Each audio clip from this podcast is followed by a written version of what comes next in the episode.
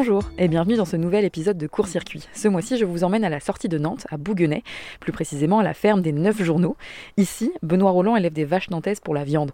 On appelle ça des vaches allaitantes. Et son associé, Pierre-Yves Renaud, a un troupeau de vaches laitières issues de différents croisements dont il transforme le lait en fromage et autres produits laitiers.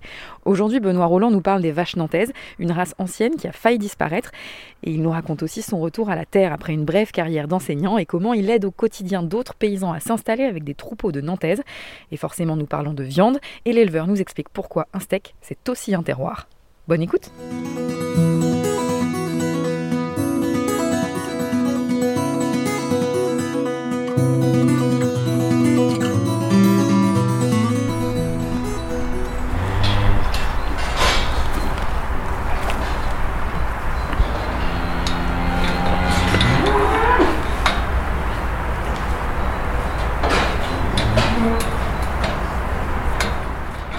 Roland, moi je suis éleveur de vaches euh, donc au sein du GAEC, la ferme de neuf journaux. Euh, donc les vaches, je précise, on a un troupeau de vaches laitières, on a 60 vaches laitières euh, en système herbagé, bio bien évidemment, et puis on a 60 vaches nantaises, donc élevage de vaches allaitantes qui pâturent dans les marais de Bougnay. Donc sur la ferme, donc on est deux associés avec deux salariés.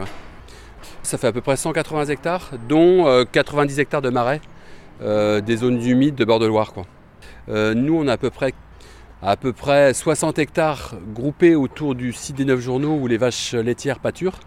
Donc elles viennent tous les matins là, pour la traite, donc on est en système monotraite. Hein. Et les vaches nantaises sont à 2 km d'ici en fait, je disais pour la vigne Roche-Balu là en bord de Loire. Donc elles sont toute l'année là-bas et elles reviennent juste pour leur vélage, donc sur le site des 9 journaux, sachant que là-bas tout est inondé de l'hiver, on ne peut pas les laisser l'hiver euh, sur site là-bas. Hein c'est une contrainte, mais c'est la spécificité, du terroir euh, local, c'est qu'il y a des zones de bord de Loire, des zones humides. Et c'est vrai que de toute façon, les vaches tantaises, à l'origine, de toute façon, c'est des, vaches de marais qui pâturaient beaucoup dans les marais des Pays de Ré et les marais aussi de Saint-Étienne-de-Montluc, là, euh, et euh, du moins Saint-Étienne et puis à, à tout ça. Donc c'est des vaches qui sont adaptées aux zones humides et c'est vrai que le souci là en zone périurbaine, c'est qu'il n'y a plus de sièges agricoles qui sont situés dans cette zone-là. Donc on a fait le choix de tout regrouper ici.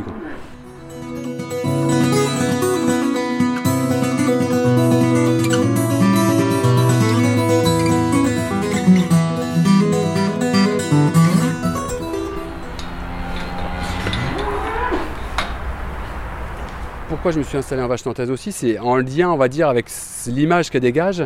C'est vrai que tout de suite, en fait, elle nous capte du regard. Elle a vraiment un, regard. En plus, elle a ses yeux euh, entourés de noir, là, comme on dit, du, eyeliner. Là, on a l'impression. Elle a, elle a une classe naturelle. Elle a, quelque chose euh, de captivant. Donc, euh, c'est vrai que c'est ce regard et cet esthétisme, en fait, elle est vraiment très jolie avec ses belles cornes. Euh, bah, qui capte le regard des gens, qui m'a capté il y, a, il, y a, 14 ans. Donc en termes de coloris, hein, ça va du, blanc au froment en passant par le grisonnant. Quoi. Ah, il y en a beaucoup qui me disent ouais, la petite vache, la petite vache. Alors après, euh, nous on a un système là tout herbagé où on pousse pas les vaches, c'est juste de, l'herbe pâturée et du foin et puis c'est plutôt un gabarit euh, moyen mais c'est une vache de taille normale. Quoi.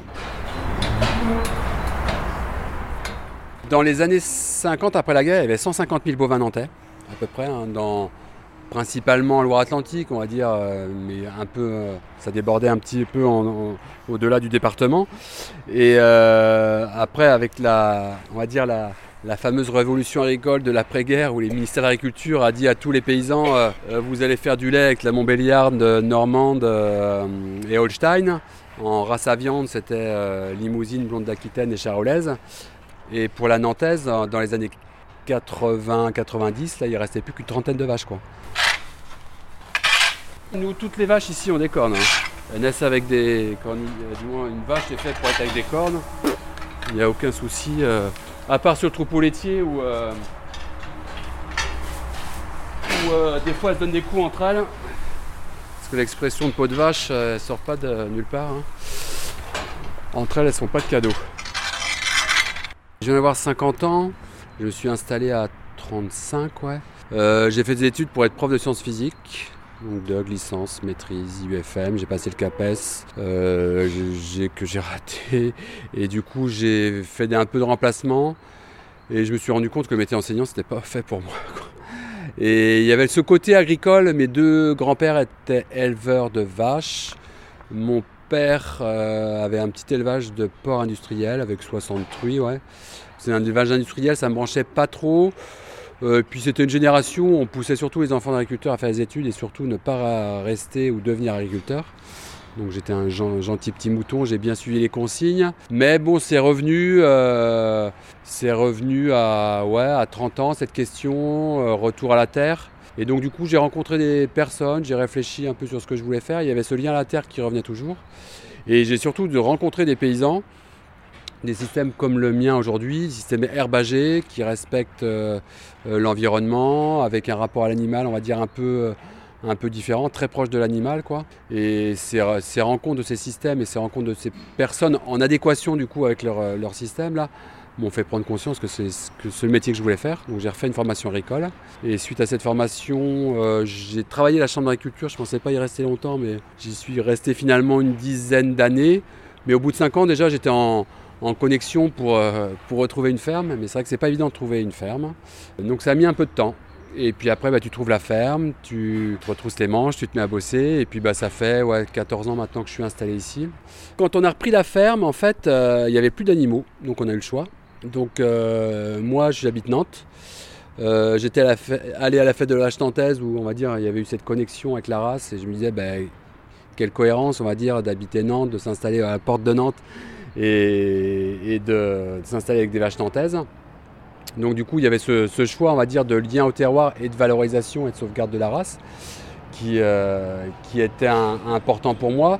Avec la particularité, cette ferme, euh, c'est aussi un projet politique derrière, hein, à savoir que c'est la municipalité qui a financé le siège de tous les bâtiments qui sont ici comme je dis, bon, c'est rien d'exceptionnel non plus. Hein. Au lieu de louer à des châtelains comme beaucoup de paysans ou des gros propriétaires, on loue, hein, on va dire, avec une collectivité. Mais derrière, c'est vraiment un projet euh, politique de, garder une identité agricole à une ville périurbaine et d'entretenir aussi euh, les espaces et avoir une vraie ferme agricole. Ce n'est pas un, atelier, une ferme pédagogique ou un parc animalier, c'est vraiment des vaches et on, bah, est euh, ouais, 4, 5 à vivre euh, dessus. Et derrière, c'est toute la question euh, aussi autour des villes y a, et sur des zones sur lesquelles on ne peut pas forcément faire de culture du maraîchage, des zones humides, on a besoin des bovins.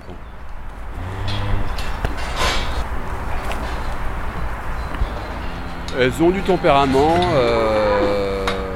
donc elles, ouais, elles ont beaucoup de tempérament en bien et des fois en moins bien, mais globalement, elles sont plutôt cool, elles nous suivent. là, on voit bien, elles sont tranquilles. Hein. C'est vraiment euh, pépère, quoi.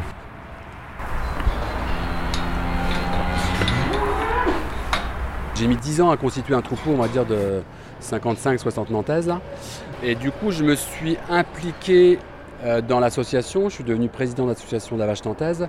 Et du coup, le projet, ouais, c'est de d'accompagner les porteurs de projets pour qu'ils puissent euh, s'installer avec des vaches nantaises assez facilement, pouvoir répondre à des demandes de porteurs de projets qui veulent 20 vaches, pouvoir leur fournir 20 vaches assez rapidement. Donc du coup, on a un projet qui s'appelle l'étable nantaise. Pour constituer un gros troupeau, on est allé voir les collectivités et on s'est rendu compte que ce soit le département, euh, les villes, la métropole, euh, il y a plein de surfaces autour de Nantes. Et donc on leur propose de, mettre des troupeaux en, en marque éco-pâturage ou éco-pastoralisme, en fait, d'entretenir toutes ces zones-là avec des, vaches, et ce qui permettra demain d'installer des futurs éleveurs, ce qui permet de réintroduire l'animal aussi en ville, et ce qui permet de valoriser aussi la vache nantaise et de faire connaître la vache nantaise aux Nantais. Puis là, on a la chance, nous, euh, il y a une dynamique qui se, se relance là en vache nantaise. On a, on va dire, 3 à 4 porteurs de projets chaque année qui viennent frapper à la porte. Euh, alors que dans toutes les autres races, ça va plutôt en diminuant. Nous, l'effectif, on va dire, augmente. Donc on souhaite leur répondre et leur offrir, on va dire, des animaux euh, euh, et, un, accompagnement qui leur permettent la, réussite. Donc c'est leur, leur, offrir des animaux.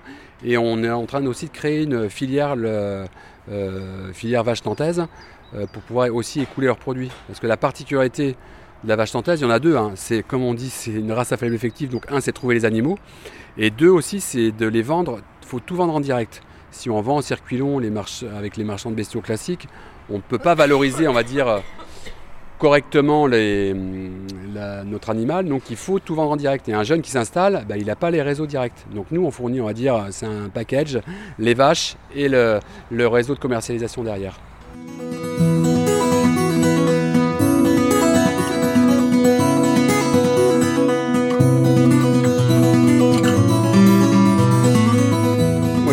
Pas là qu'on accentue l'agro-industrie, tout ce qui se passe en ce moment, l'agrandissement des fermes et, la disparition de. On entend un pipi de vache là. Euh, la disparition des sièges d'exploitation. Bougnay, là où je suis, il y avait, euh, euh, ouais, il y avait une centaine de, sièges agricoles après la guerre. On plus n'y a plus que 2-3 sièges aujourd'hui. quoi.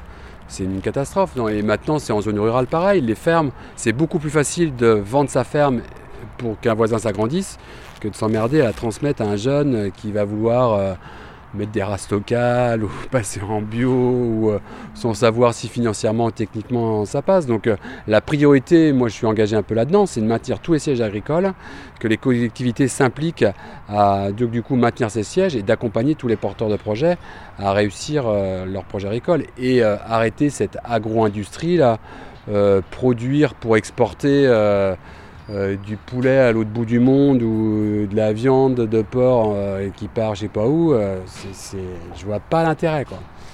À part polluer nos sols ici et puis et puis ouais, de faire de l'élevage industriel, je vois pas le sens. Je pense que ouais, on n'a pas parlé de la consommation de viande. Moi, je suis tout à fait d'accord à manger moins de viande, mais mieux que les gens réfléchissent à quelle viande ils mangent, comment les animaux sont élevés, et puis ouais, on est en réfléchissant à ce que les animaux soient respectés en des conditions, de vie décentes.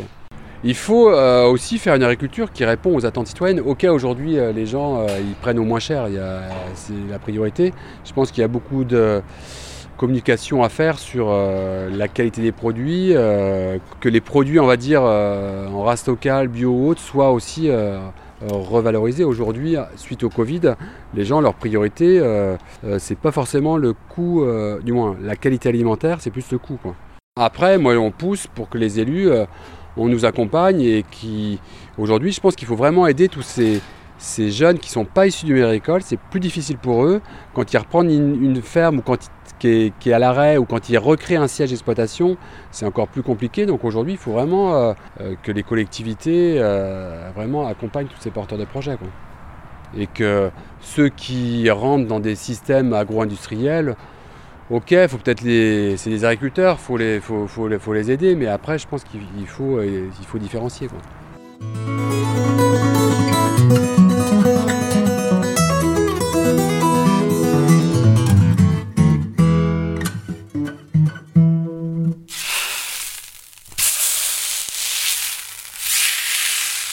Spécificité de la, viande nantaise, un, c'est la couleur très rouge, quoi. Le goût, un goût très prononcé, quoi. Euh, et c'est un goût, alors on va, tout le monde dit la même chose, du persillé, noisette, c'est gourmand, patati, patata. Euh, bref, faut, faut en acheter, faut en goûter. Vous comparez euh, différentes races côte à côte. En tous les cas, nous on a des très bons retours. On bosse beaucoup avec des chefs nantais qui, qui nous font un retour très positif. Hein. mais c'est vrai que c'est une viande qui a du goût et qui a un bon goût, quoi. Après, euh, par rapport à la côté cuisine, c'est vrai qu'aujourd'hui les gens c'est du steak haché, euh, de la côte de bœuf, l'entrecôte, machin truc. Je pense qu'il faut euh, revaloriser les bas morceaux. Quand on dit bas morceaux, c'est tous les, morceaux à cuisson lente qui peuvent faire du pot-au-feu, bourguignon ou autre. Et c'est vrai que là-dessus, la, nantaise, il y a vraiment un goût vraiment intéressant. Hein, moi, je, ne fais pas de la viande pour les restos étoilés, quoi. Euh, et le côté bon dans la viande, moi, il y a le côté gustatif, mais il y a toutes les valeurs qu'il y a derrière sauvegarde de la race, l'agriculture périurbaine, entretien des zones humides. On est à l'équilibre au niveau euh, carbone. On a fait le bilan carbone, nous, nous on est à l'équilibre chez nous. En fait, donc la production, c'est essentiellement euh, nous, en fait, les, vaches, par l'héros, l'éruption de l'éructation, je sais pas comment on dit ça. Le des vaches. C'est 60% en fait de nous de ce qui est produit sur la ferme. Le reste c'est fuel, électricité, gasoil. Et après en stock, ben, nous on est en c'est nos prairies qui stockent et nos, arbres. On a 25 km de haies. Donc on est à l'équilibre et bref, il y a toutes ces valeurs-là derrière quand on mange notre viande, du moins la viande de l'élevage des 9 journaux, c'est ça qu'il y a derrière aussi. Alors elle est bonne en plus, mais il n'y a pas que ça. Et moi j'aimerais qu'on mange notre viande comme on boit un vin naturel aujourd'hui. Euh, il y a toute une mode autour des vins naturels, il y a du bon, il y a du moins bon, mais il y a derrière, c'est une histoire, c'est un vigneron, c'est un terroir. C'est plus euh, ouais, de la nantaise et un morceau des 9 journaux qu'on mange euh, quand on vient acheter de la viande ici. Merci d'avoir écouté Court Circuit. N'hésitez pas à parler de ce podcast et à le partager. On se retrouve le mois prochain pour un nouvel épisode.